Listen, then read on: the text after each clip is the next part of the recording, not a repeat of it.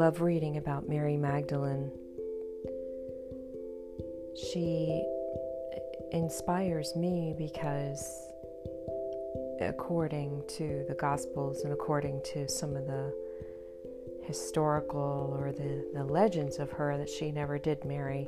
I mean, she might have been a widow, but none of that is mentioned. And it is a little bit of a mystery about her.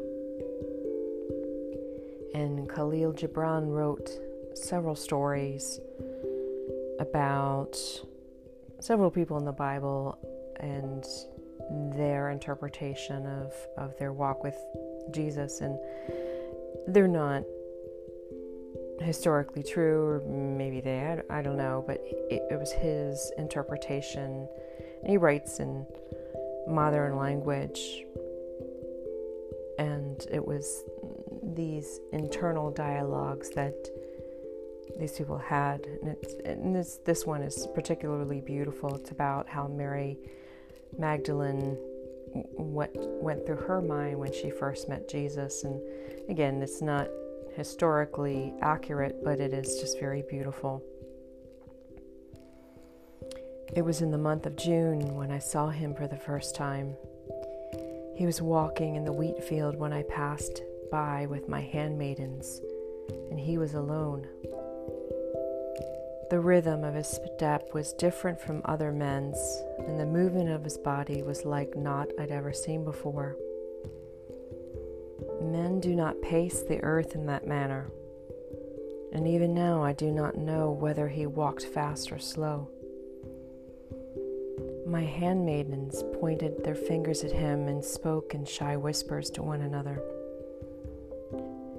And I stayed my steps for a moment and raised my hand to hail him. But he did not turn his face, and he did not look at me, and I hated him.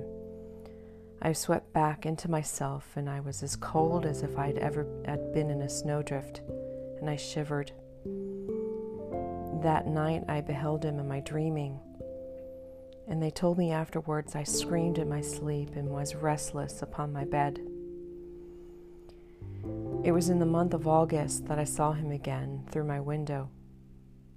He was sitting in the shadow of the cypress tree across my garden, and he was as still as if he had been carved out of stone, like the statues in Antioch and other cities in the north country.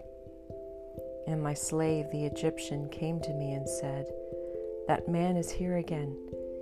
He is sitting there across your garden." And I gazed at him, and my soul quivered within me, for he was beautiful. His body was single, and each part seemed to love every other part. Then I clothed myself with raiment of Damascus, and I left my house and walked toward him.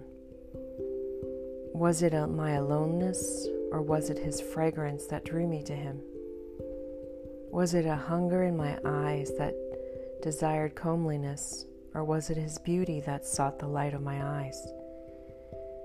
Even now, I do not know. I walked to him with my scented garments and my golden sandals, the sandals the Roman captain had given me, even these sandals. And when I reached him, I said, "Good morrow to you."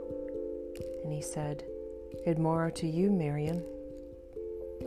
And he looked at me, and his night eyes saw me as no man had seen me. And suddenly I was as if naked, and I was shy. Have a peaceful day.